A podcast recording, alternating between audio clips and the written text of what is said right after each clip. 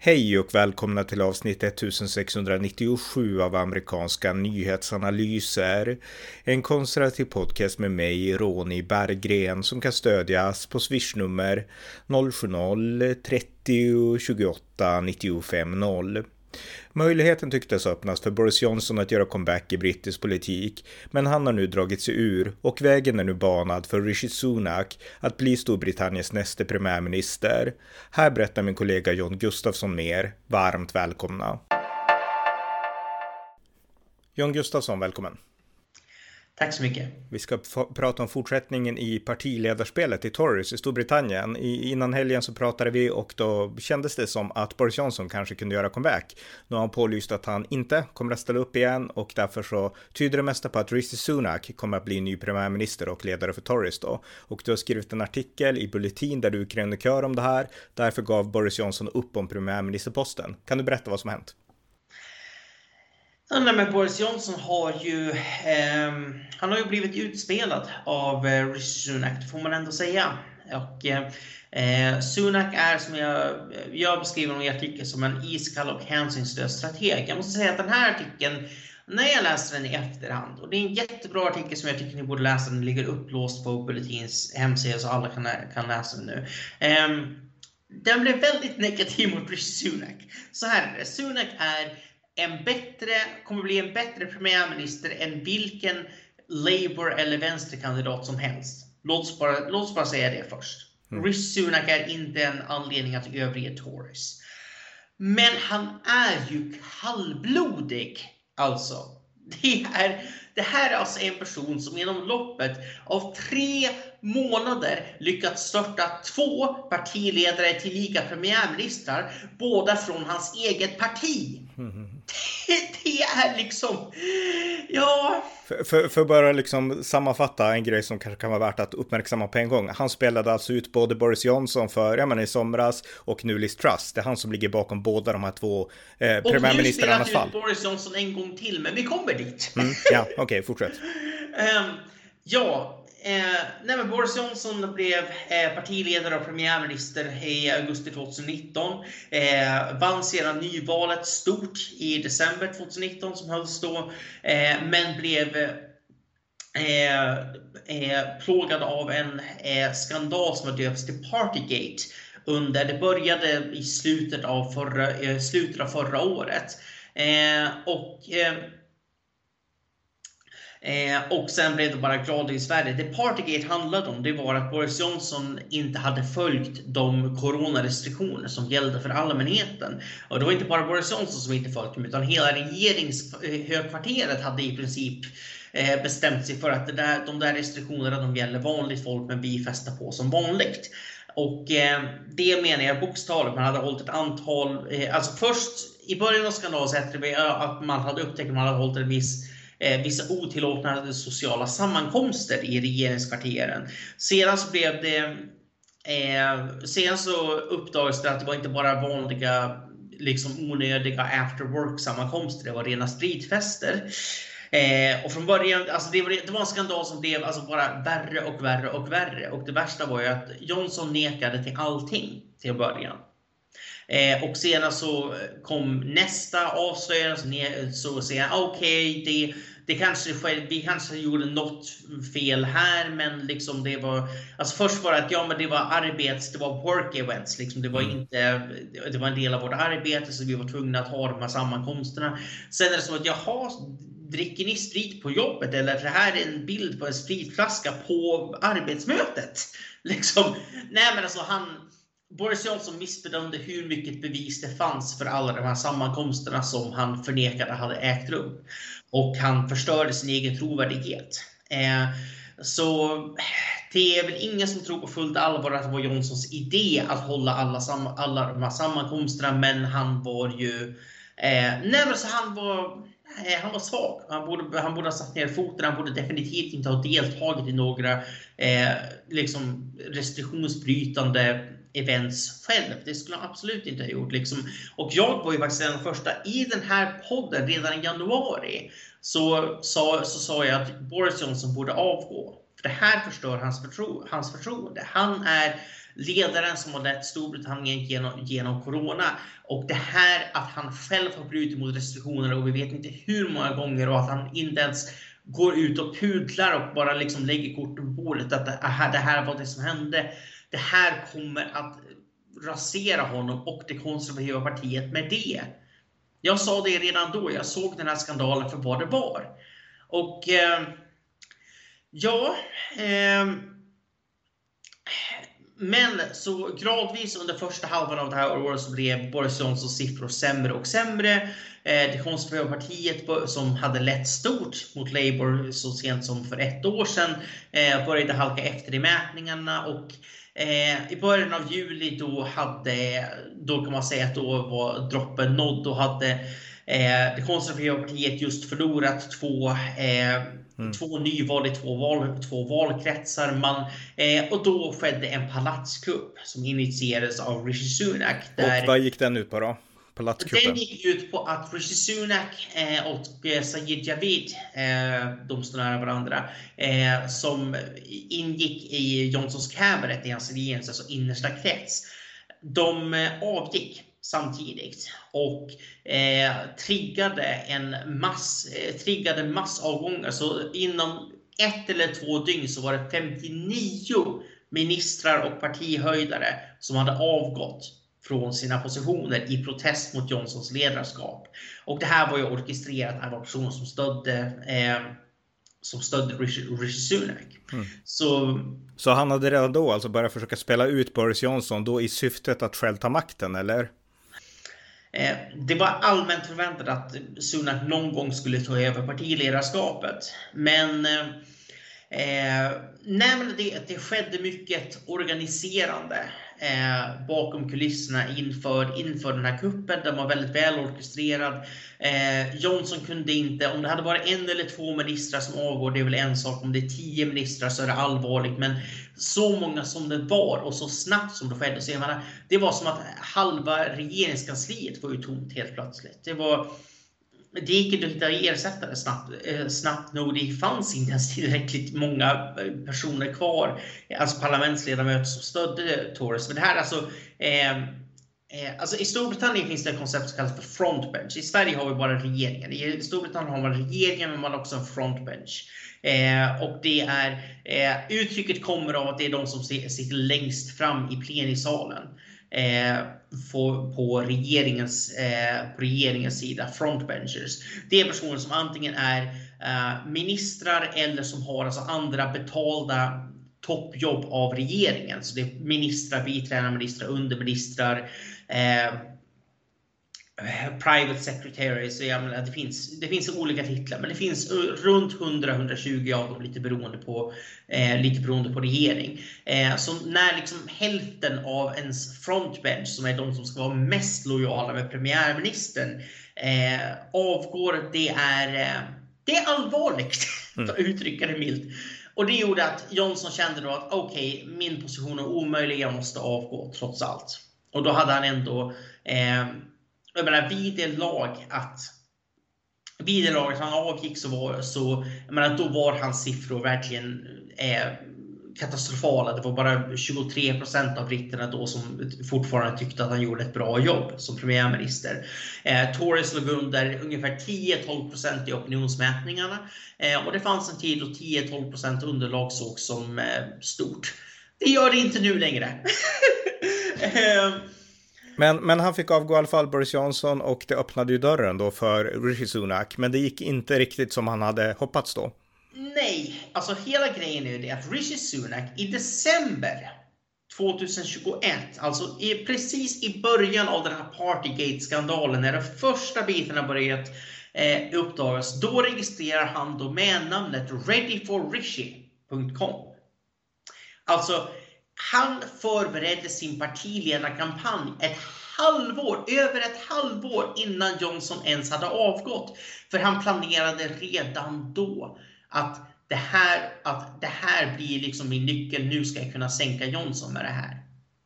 Mm. Det är liksom han, det är det jag menar med att han är kallblodig. För att utåt så var han lojal mot, mot Johnson, men eh, han gjorde ju sina moves så att säga på insidan för att positionera sig. För han visste om. För, och det är ju den andra lilla detaljen folk ska känna till. Alla de här eh, festerna, det där pandemi, restriktionsbrytandet. Rishi Sunak var för helvete med! Mm. Liksom, det är inte så att han är oskyldig här. Jag menar, han har själv erkänt att han gick på minst ett av de eventen som, var pandemi, eh, som bröt mot pandemireglerna. Så jag menar, han visste om att den här skandalen fanns, fanns i faggorna. Han förstod att det här var en jättestor grej. Han visste ju om, jag menar, han är finansminister, det är klart. Han kände till vad som skedde på regeringshögkvarteret.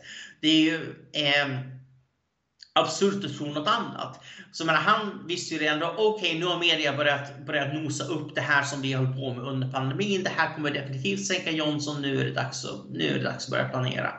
Så, eh, så, eh, så i alla fall. Men nej, som du säger, det gick inte riktigt som planerat. Så eh, Rishi Sunak eh, Eh, alltså Johnson avgår. Det blir partiledarval. Rishi Sunak känner igen sin kandidatur.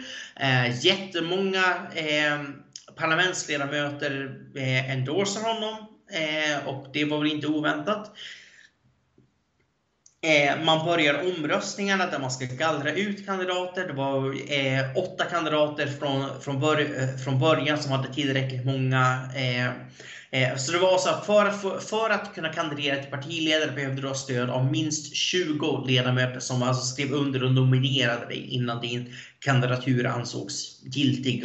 Eh, och sen i omröstningen så röstar, så röstar man en gång och så eh, försvinner den lägst rankade kandidaten. Så röstar man igen nästa dag så försvinner nästa kandidat och så vidare. och så vidare. Tills det återstod då två kandidater. Eh, och eh, de två kandidaterna det var Liz Truss och Rishi Sunak. Mm. Och eh, det var väl här som det inte riktigt gick som planerat. För fram tills dess så gick ju det mesta enligt plan. Rishi Sunak fick eh, flest röster av, eh, av parlaments, parlaments, parlamentsledamöterna. Och detta, även om det är medlemmarna som avgör i slutändan, för, att man, eh, för det, det var där som eh, som Sunak föll, även om det är medlemmarna som avgör i slutändan. Så jag kan i alla fall se på de, jag menar, på de senaste 25-30 åren har det hänt en gång att medlemmarna inte röstat på den kandidat som de flesta parlamentsledamöter har stött. Eh, eh, och det var Ian Duncan Smith för övrigt. Eh, som blev favorit bland medlemmarna men inte var favorit bland eh, parlamentsledamöterna och hans premiärministerskap varade bara två år. Eh, men hur som helst, så Sunak går in, tänker han har en jättestark position. Han hade överlägset, jag menar, han hade i alla fall 20-30 fler ledamöter än, än Truss hade i den sista omröstningen. Så ehm, han har ju störst stöd så han borde bli vald. Men eh, så blev inte fallet. För att eh, Sunak hade inte mycket att eh, han hade inte mycket att lova medlemmarna helt enkelt. Eh, Tories medlemmar var kluvna mellan dels de som gillade Johnson, det var ungefär hälften av dem som ända in i slutet tyckte att Johnson borde ha suttit kvar.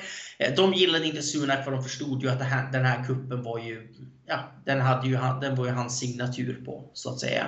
De gillade inte Sunak av den anledningen. De som ogillade Johnson ogillade Johnson framför allt för att Johnson hade fört partiet väldigt långt åt vänster. Han hade fört en ekonomisk mittenpolitik som de tyckte var eh, ja, men lite väl generös med bidrag och eh, han hade höjt vissa skatter också. Det var liksom eh, sånt strunt som konservativa inte ska syssla med. Och eh, den målgruppen, så Liz Truss vann genom att hon dels var den som hade förrått, inte förrått Boris Johnson, eller i alla fall inte förrått honom lika mycket. Eh, plus att hon var den som gick till val på att med mig, då, med mig som premiärminister, då jäklar ska det bli konservativ politik. Då blir det Thatcher-stil. Krossa fackföreningarna, sänk skatten, hela köret. Och eh, det tyckte medlemmarna lät rätt bra. så hon eh, vann. Det var lite jämnare än man trodde att det skulle bli, men det var ändå övertygande marginal, över 10 skillnad mellan, mellan de två. I så, så hon vann där då mot Rishi Sunak och hon blev ny premiärminister och vi har ju poddat om det här tidigare, hennes ekonomiska paket och vad som hände. Så bara lite kort alltså, det här ekonomiska paketet, det misslyckades och det banade väg nu för Rishi Sunak igen. Jo, men det finns ju kanske några detaljer kring det här med hur det misslyckades. Det misslyckades, alltså det som blev startskottet för allt det här. Eh, det var för Ja, budgetmotionen eh, blev inte väl mottagen av marknaderna. Det blir inte budgetmotioner alltid. Eh, man får lite jäkla is i magen om man ska föra liksom radikal ekonomisk politik. Det fattar väl alla. Eh, men det som händer då, nu ska vi tänka på att eh, så Liz Truss blev premiärminister 6 september. Så när budgetmotionen läggs fram, det är, tre, det är tre veckor senare, och direkt så börjar eh, konservativa parlamentsledamöter och, in, och ledda av en av de absolut tidigaste var Grant Shapps eh, att säga att vi kommer inte rösta på den här motionen. Vi kommer inte rösta för de här förslagen. Så, eh, och jag menar, alla som har följt svensk politik vet ju hur viktigt det är för en regering att få igenom sin budget. Det är inte kul att regera på någon annans budget. Eh, och som, eh, som premiärminister, alltså det här var Liz Truss var helt oförberedd på det.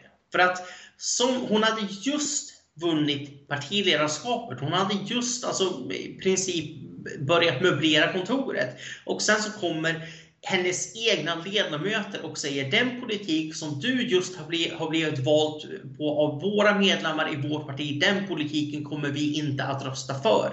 Vi kommer gå emot partipiskan på den viktigaste omröstningen om året. Mm. Och det var, började med Grant, Grant Shafts, Michael Gove, det var eh, några, några av de som, som började. Men det som är, alltså de som ledde det här, eh, Eh, det som gav Liz Truss en krisstämpel, verkligen, det var ju upproret i hennes eget parti. Att visa att hon har ingen auktoritet i sitt eget parti. Hon kan inte få medlemmarna att rätta sig in i ledet, inte ens för den första budgetomröstningen. För att det är ju det, det som är så signifikant. För när man är, jag menar, Magdalena Andersson tog över i oktober förra året. Säg att Magdalena, Magdalena Andersson Eh, tar jag minns inte exakt vilket, vilket, vilket datum, men säg att Magdalena Andersson eh, hade tagit över då där i oktober 2021 och inom tre veckor så hade en femtedel av alla socialdemokratiska riksdagsledamöter sagt att vi kommer rösta nej till Magdalena Anderssons höstbudget. Liksom, det är så absurt. Det är liksom, det är så bedriver man inte seriös politik. Man får visa någon jäkla respekt för partiledarposten. Ja, ja. Liksom... Men då är frågan, det, det jag undrar då, för vi, vi liksom kommer landa i slutsats här. Alltså vad hade Rishi Sunak för delaktighet i det då? alla som var involverade i upproret mot Liz Truss, mot hennes budgetförslag som hon hade blivit vald på. Alla de var Sunak-lojalister. De ingick i Sunaks absolut innersta krets. Det här var helt orkestrerat av Rishi Sunak som inte kunde acceptera att han förlorat premiärministerposten och ville snabbt starta Liz Truss för att kunna göra ett försök till. Det här tycker jag är intressant, för att det här framkommer inte, alltså när man följer svensk media som också skriver och pratar om det här. Jag menar, du och jag har pratat om det här i flera år, vi har poddat om brittisk politik. Vi har pratat om det, om det här i tio år för att vara lite mer exakt. Precis, precis. Men där framkommer det nästan ingenting, det här interna politiska spelet, utan där blir liksom, här blir bilden att, eh, att det här har att göra med att hon hade så dålig politik, Liz Truss. Det var högerpolitik och det är liksom, det är inte seriöst ungefär. Det är liksom det, det var högerpolitik av en partiledare vald att representera landets högerparti. Mm. Tänk vilket radikalt koncept! Nej, det radikala det är att bryta mot partipiskan i en budgetmotionomröstning av en nyvald partiledare. Mm. Det så, är... Så det, radika det radikala är det inte Liz Truss förslag utan det upproret bland konservativa som, som hon var chockad över det för att det kom från ingenstans just för att det var orkestrerat av Rishi Sunak, kan man säga så? Precis som, som uh, Boris Johnson såg inte palatskuppen komma, komma, komma heller. På 24 timmar tappade han 60 ministrar liksom. Han såg ingenting. Mm. Rishi Sunak är duktig. Han är en otrolig politisk strateg. Han är kallblodig, han är hänsynslös och han har sina kontakter och sina försänkningar precis överallt. Så alltså, ja, det... Eh, som sagt, ah, jag säger inte att hans karaktärsdrag alltid är negativa. Men eh, vi måste ju förstå vilken typ av premiärminister det är Storbritannien ja, men, men då förstår vi. Det handlar bakom alltså Liz Truss fall. Hon har fallit och det har varit en extremt intensiv. En vecka ska det bara liksom pågå för att en ny premiärminister ska komma. Och det var nu som Boris Johnson då hoppades att han skulle kunna göra comeback. Han avbröt till och med sin semester. Jag minns inte vart det var. Man flög hem igen för att kunna säkra. För det så här. Någonstans för... i Västindien om jag minns Någonstans där, okej. Okay. Man flög hem för att kunna säkra hundra parlamentsledamöter som gav honom sitt stöd. För att det skulle innebära att han var inne i leken och det skulle bli ett val igen. Men om ingen fick 100 eller om bara en fick över 100 då skulle den automatiskt bli minister. Men nu har Johnson hoppat av och eh, berätta vad som hände och vilken roll Rishi Sunak har i det. Jo, ehm, så ja, till att börja med. Den här regeln, jo, så, så reglerna i det här partiledarvalet nu eh, som kom efter Liz Truss, eh, de sa att eh, Eh, så i den förra, när Liz Truss eh, blev vald efter att Johnson avgick, då var regeln att du måste ha 20 ledamöter som nominerar dig. 20 ledamöter som stöder dig. Då får du vara med. Eh, då är, din, då är du liksom officiellt en, en kandidat och då får du vara med i omröstningarna och, eh, och, och, och allt det där. Eh, så om du har 20, du kanske har 20 supporters till att, till att börja med, men om du överlever de första omröstningarna så kan du ju, jag menar det ger ju dig tid att så att säga lobba och vinna stöd, vinna över fler ledamöter, vinna över ledamöter från de eh, som har stött kandidat som senare har slagits ut och så vidare. Liksom det blir en Eh, det, det, är lite det processen går, går ut på. Sen, eh, sen brukar det hållas eh, tv-debatter också mitt under, den här, mitt under den här processen. Det hålls såklart eh, interna debatter också eh, inför, de, inför parlamentsledamöterna för det konservativa partiet. Det är liksom, nej men det, det, är, en hel, det är en hel grej. Det är, det är som ett primärval. Vi poddade om det i förra vändan så att vi vet det. Mm. Absolut.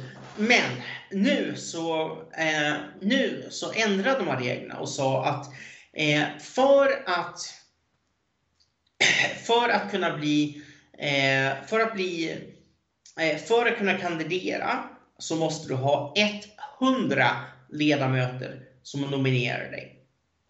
Och om bara en kandidat har nått den tröskeln, då är den kandidaten automatiskt vald till partiledare. Och det här var en regel designad för att Sunak skulle vinna.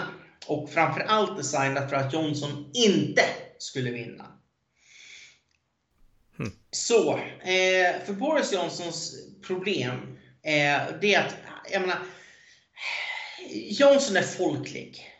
Liksom, han, har, han har haft sin popularitet, jag menar, intill det sista i alla fall så var han ändå populär bland folket. Han, han har som sagt, han var populär bland gräsrötterna i, Tor, i Tories. Eh, liksom, även dagen då han avgick så var, var han fortfarande populär bland dem. Där är hans styrka. Men bland ledamöterna så har Johnson egentligen aldrig haft något jättestarkt stöd. Eh, det har alltid varit hans svaga sida. Bland partitopparna, bland den, ja, men det politiska etablissemanget i partiet. Där har, han, där har han alltid varit något av en outsider. Och eh, att han skulle få ihop 100 ledamöter som ville, som ville nominera honom, det var, ja, det var, det var alltid ganska osannolikt. Eh, det såg ut att gå bra ett tag. Han nådde 50 ledamöter ganska snabbt. Men, eh, och det poddade vi också om. Men, eh, men eh, stand, det stannade en bit, över, en bit över 60. Sedan, så I alla fall bland de som offentligt sa att de tänkte, de tänkte rösta på och eh, alltså nominera Johnson i, i dagens val, för det sker idag. Mm. Eh, men det är Eh, så den regeln var designad för att de, kandidater som var svaga bland parlamentsledamöterna, de skulle inte ens få en chans. Under de normala reglerna så hade ju, eh, okej, okay, då hade det blivit så här att om Rishi Sunak vinner, jag vill säga mm, 300 ledamöter, eh, men Johnson vinner de kvarvarande 57, ja då är, ja, då är Johnson och Sunak topp två. Och då blir det de som medlemmarna får välja mellan trots att Johnson fick så många färre ledamöters eh, röster än, än Sunak. Mm. Eh, för då hade det blivit så. med de regler som var i somras så hade flera kandidater ställt upp såklart. Eh, nu är det bara tre kandidater som har, som, som har ställt upp i, i slutändan som, ens, alltså, som alltså ens har försökt. Eh, det är flera, flera kandidater hade ställt upp och Sunak hade fått flest röster definitivt. Men Johnson hade haft en god chans att sluta tvåa och då ta sig vidare till medlemsomröstningen. Och där som sagt gräsrötterna, det är hans styrka och det är Sunaks svaghet. Eh, och den andra regeländringen man gjorde det är att om mot förmodan Eh, Johnson ändå lyckas med att skrapa ihop 100 ledamöter som vill ha tillbaka honom som premiärminister, så ska det då ske en, så medlemmarna ska få rösta då mellan, eh, i det här fallet Johnson och Sunak, men de ska rösta på internet eh, och de, har, de får några dagar på sig. Eh, jämfört med det vanliga, vilket är att omröstningen pågår i ungefär fyra veckor. typ så, och sker via, främst via post. Så, och det här är dels gör att valdeltagandet blir lägre bland de äldre medlemmar som är mer, mer Johnson-lojala. Men också så att Johnson kan, kunde, skulle, även om han hade nått 100 ledamöter, skulle han inte kunna utnyttja sin absolut eh, liksom, styrka, vilket är det, det är vanliga retail politics som man kallar det här, alltså gräsrotskampanjer. Åka runt i kampanjdistrikt i flera veckor och skaka hand och liksom farma folk. Det, det skulle inte finnas någon tid för det. Så nej, men det här var rigged. Det här var verkligen... Ja, men jag förstår, eh, alltså systemet i förra valet det var gjort för att Rishi Sunak skulle vinna. Men det var inte så nu att Johnson har förlorat öppet eller att vi bevisligen vet att, 100, att han inte har stöd av 100 ledamöter utan han hoppade av till och med i ett tidigare skede. Hur kom det sig? Han hoppade av igår eftermiddag. Och eh, skulle säga att på, i lördag så träffades Rishi Sunak eh, och Boris Johnson eh, alltså face to face. Och eh, eh var på Johnsons initiativ vad jag förstår. Men eh, eh och eh, vi kommer väl aldrig eh, få reda på exakt vad som sades i ja, the room where it happened, så att säga. Men men du, spekul du, spekulerar ändå lite grann i det, om det är i din artikel. Uh, jo, men det är ju inte bara spekulationer. Det är ganska väl kvalificerade gissningar baserat på det vi vet som läckte ut från Sunaks, kam eh, från Sunaks så att säga, kampanj och från hans supporters eh, i parlamentet. Så Eh, Eh, så under helgen så eh, var det jättemånga parlamentsledamöter som gjorde klart att om Johnson väljs till partiledare så kommer jag att avsäga mig partipiskan. Vilket i Storbritannien betyder i princip samma sak som att bli politisk vilde. Liksom, jag kommer inte stötta en ny Johnson-regering. Det spelar ingen roll vad medlemmarna säger om, om saken. Eh, det kommer absolut inte hända. Utan då skulle man hellre bilda ett utbrytarparti om så skulle, om så skulle vara fallet. Men, det, eh, men, men liksom Johnson kommer inte att ha en majoritet i parlamentet. Mm. Trots att han vann en majoritet. Det var han som var partiledare när Tories vann sin ex stora majoritet i, parla i parlamentet. Man har majoritet med på pappret nästan 40, 40 mandat, mandats övervikt liksom ner till, ner till, ner till spärren för att ha majoritet. Men eh, trots det, på grund av att Sunak har sina lojalister och på grund av att de är så pass som jag skriver i eh, artikeln fanatiska så, så skulle Johnson i praktiken inte ha en, en majoritet och det är något som Rishi Sunak säkerligen lär ha upplyst Johnson om. Att du kan bli partiledare men tro inte att du någonsin kommer styra igen. Det kommer inte hända. Jag kommer inte tillåta det. Det andra som också läckte ut, det var att utredningen om... Det var så här att eh, under den här Partygate-grejen eh, så blev det såklart en utredning om, eh, om Boris Johnson och hans... Eh, ja, men alltså han blev kallad till att eh, vittna inför parlamentet om vad som egentligen hade hänt.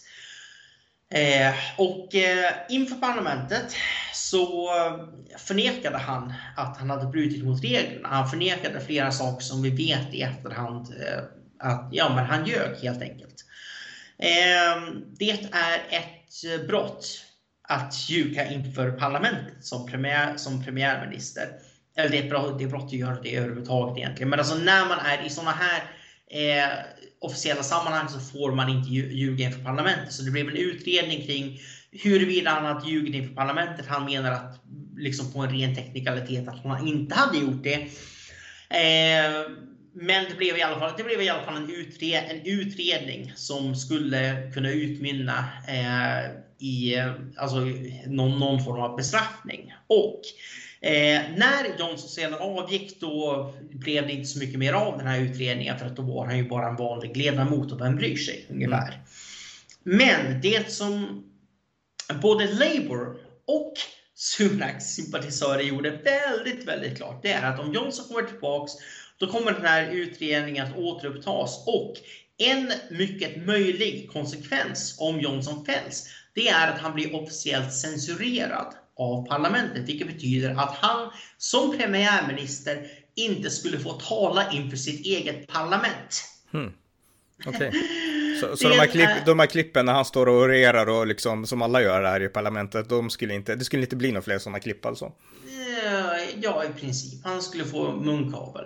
Möjligen inte permanent, men alltså det är något som aldrig har drabbat en, en brittisk premiärminister någonsin. Så det är, nej men alltså det vore att, att eh, och det skulle ju också visa att Johnson inte hade någon parlamentarisk auktoritet om så pass många av hans egna ledamöter röstade för en sån, en sån grej. Så, att, eh, så det är en annan sån där grej som, eh, som Sunak förmodligen gjorde väldigt tydligt för, för Johnson att vi kan fortfarande sätta dit dig för du ljög. Så, så, så, Johnson drog sig alltså ur för att han var, kan man, om man ska vara drastisk, alltså för att han var rädd för Rishi Sunak? Eh, för att han jag menar, om vi går på Johnsons eh, officiella uttalande där han, där han meddelade att han skulle dras ut, så sa han att han insåg att eh, han sa att jag har över 100 ledamöters stöd. Eh, jag skulle kunna vinna, men jag inser att jag kan inte ena partiet. Jag kan inte ena vår parlamentsgrupp och vi behöver en partiledare som kan göra det. Mm. Så han insåg, man kan säga kort sagt att eh, Sunaks sympatisörer är så extrema att ja, de menar fullt allvar med att de, med att de skulle alltså, sabotera för honom.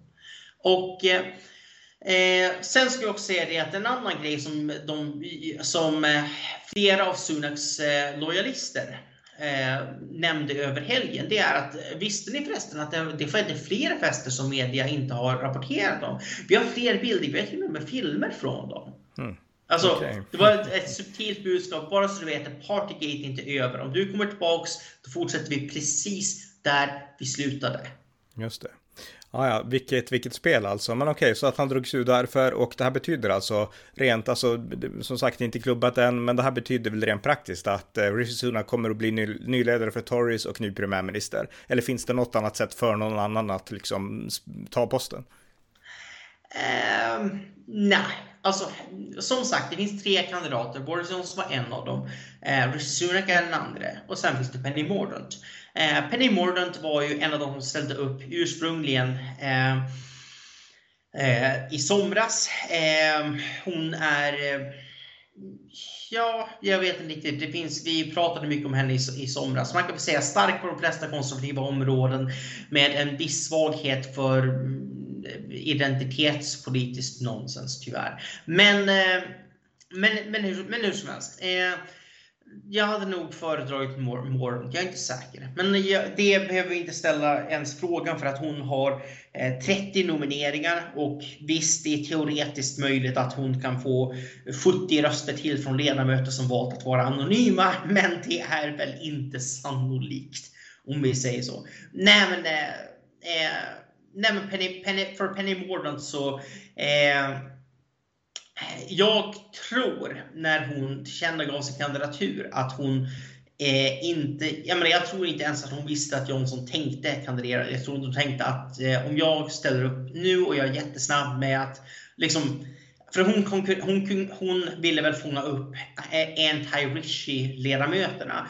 Men problemet är att en stor del av anti-Rishi-ledamöterna antingen var pro-Boris eller också anti-Penny Mordaunt för att de hatar identitetspolitik.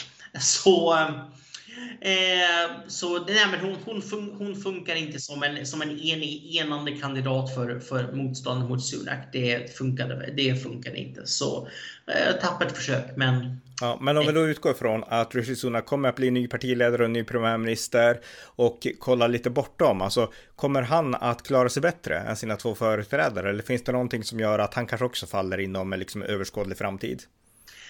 Det som, nu ska vi säga det här, jag stöder Torypartiet. Eh, jag gör det även med Rishi Sunak som partiledare och Rishi Sunak, trots hans lite smått sociopatiska drag, eh, så är han faktiskt intelligent. Det kan ingen ta ifrån honom. Han är intelligent. Eh, och man ska väl också säga att hans, så att säga, eh, den enda trösten som jag ser det är att hans mycket kalla liksom, politiska spel kan vara det som behövs för att utmanövrera Keir Starmer som också är en kall politisk strateg som eh, högg Jeremy Corbyn i ryggen förresten en gång i tiden. Det är lite intressant vad partiledarna har gemensamt i brittiska partier ibland. Mm. Eh, eh, nej, men så ska man... Eh, Tories ligger under med över 30% i mätningarna. I vissa mätningar har man fallit ner under 20% nu. Och, och Labour ligger över 50. Alltså, det går inte att bli sämre än det, än, än det är nu. Det, det går inte. Så... Eh, nu ska vi säga att Sunak har ju bäddat för den här situationen för det var efter, som sagt, det var efter eh, det här interna upproret mot Liz Truss och eh, budgeten. Alltså hade man suttit still i båten så hade så hade siffrorna aldrig blivit så här. Men jag menar, folk har inget förtroende för ett Toryparti som inte verkar eh, Eh, som inte verkar veta ens, ens vilket, håll, vilket håll de ska åt. Det är klart. Eh, men eh, det är klart, Rishi Sunak, nu har han lyckats eh, hugga sin väg till toppen. Får man ändå säga. Han har huggit ner de två personer som stod, eh, som, som stod mellan, mellan honom och eh, och premiär, premiärministerposten, han har gjort det väldigt snabbt. Det är kalkylerat, det är tydligt att han har planerat det här i väldigt lång tid. Det är, eh, nej, man kan gå tillbaka redan under, pan, redan under pandemin och se spår av det här. Så många presskonferenser då man skulle tillkännage något positivt som att nu ska vi ge ökade subventioner till de som är, eh, alltså ökade bidrag åt, dem, åt de vars företag tvingas stänga under pandemin. Då står Rishi Sunak ensam, eller tar i alla fall huvud, liksom, eh, liksom strålka, strålkasta ljuset. När det var något negativt var det Boris Johnson. Mm. Eller så fick i alla fall Boris Johnson stå som huvudperson. Så nej, jag kan väl säga, jag kan väl säga så här. Bara liksom som en person som jobbat inom politiken så är jag hur, på ett moraliskt plan så är jag förfärad av Rishi Sunak för jag hatar att sådana personer finns inom politiken. Eh, men bara som en person som är intresserad av politisk eh, strategi så måste jag ju säga att jag är lite imponerad samtidigt. Det här var ju jävligt smart spelat. En bra House of Cards-karaktär alltså? Ja, precis. Nej, det här är brittiskt House of Cards. Det är det verkligen. Och nu återstår att se, för som det är just nu, alltså det är inte säkert att Tories kan återhämta sig från det här. Alltså, för att ta, för att ta en parallell. När Eh, Eh, John Major tog över efter Thatcher eh, så eh, fick han ganska snabbt en finanskris, en valutakris, eh, Black Wednesday, vid halsen 1992. Eh, det var samtidigt som Sverige gick igenom en valutakris. Storbritannien hade sin egen version av det. Major-regeringen hanterade den här krisen väldigt kompetent, faktiskt. men krisen fick ändå eh, Tories siffror att sjunka så att de låg under med 25 procent eh, mot Labour redan då. Och det här var alltså före Tony Blair tog över. På den tiden hette Labours partiledare, eh, partiledare eh, John Smith. Han var, parti, han var partiledare fram, eh, fram, tills, eh, 19, fram till 1994. Eh, och han eh, hade fortsatt som det fast han dog. Så då fick Tony Blair ta över. Men när Tony Blair tar för det är många som tycker att Tony Blair var en briljant politiker och han, liksom, han, gav, eh, han gav Labour liksom 20% segrar, eh, segermarginal mot Tories i valet 97. De hade haft 20% marginal sedan 92. Det var liksom ingenting som Tony Blair eh, liksom gjorde mer än bara förvaltade. För att vid det laget så hade väljarna bara slutat lyssna på Tories. Mm. Men, ekonomin, men... Hade, ekonomin hade vänt uppåt. IT-boomen var, var, var på gång. Men intrycket av Tories som ett inkompetent, splittrat parti som inte, som inte kunde, kunde som inte kunde sköta ekonomin, som inte, kunde, som inte stod för någon, någon positiv förändring. Det intrycket sattes fem år före valet. Precis, så jag förstår. Så att, det, bara för att sammanfatta då, det, det Rishi Sunak nu har gjort för att vinna makten genom att splittra sitt eget parti och göra det inför hela allmänheten genom att fälla Alice Truss. Eh, det kanske ger honom en personlig seger, men det kan också sänka Tories därför att ryktet för Tories blir att det är ett splittrat parti som, inte, som är dysfunktionellt och på så vis så kanske han förlorar, alltså på eget grepp egentligen. Ja, och framförallt skulle vi säga att jag menar, det finns inget parti som har, som har kommit tillbaka från så här stort underläge. Så gör han det, men då är det ju en prestation, det får vi ändå säga. Men, eh, men framförallt, den här, hur ska man säga, eh, marknadsvolatiliteten som jag inte alls kallar för en, en krasch, men många beskriver som en krasch som skedde i samband med Listras budgetproposition. Alltså helt, helt oavsett alltså, så kan man säga intrycket när man ser på alla mätningar, det är att Tories alltså varumärke är förstört. Tories har alltid varit det kompetenta partiet och det, varumär det varumärket är, är förstört och det är förstört mycket på grund av Sunak och hans, hans kuppmakande. Eh, och eh, Eh, sen, jag menar, sen tror jag att Torres kommer få en boost i mätningen nu på kort sikt för att en impopulär partiledare som Liz Truss ändå, ändå var, hon, jag menar, Liz Truss hade problemet att hon var aldrig populär med allmänheten, inte ens före budgeten. Alltså, hon ärvde för att hon stod, och det påpekade jag redan under i podden vi gjorde under sommaren, så påpekade jag Liz Truss stora problem. Hon stod för nära Boris Johnson. Hon var hans utrikesminister och hon hade inte varit med i kuppen. Så hon skulle ärva hans impopularitet. Det var precis det som hände. Och det gjorde också att hon ärvde hans brist på auktoritet inom det parlamentariska, inom, inom, inom parlamentsgruppen.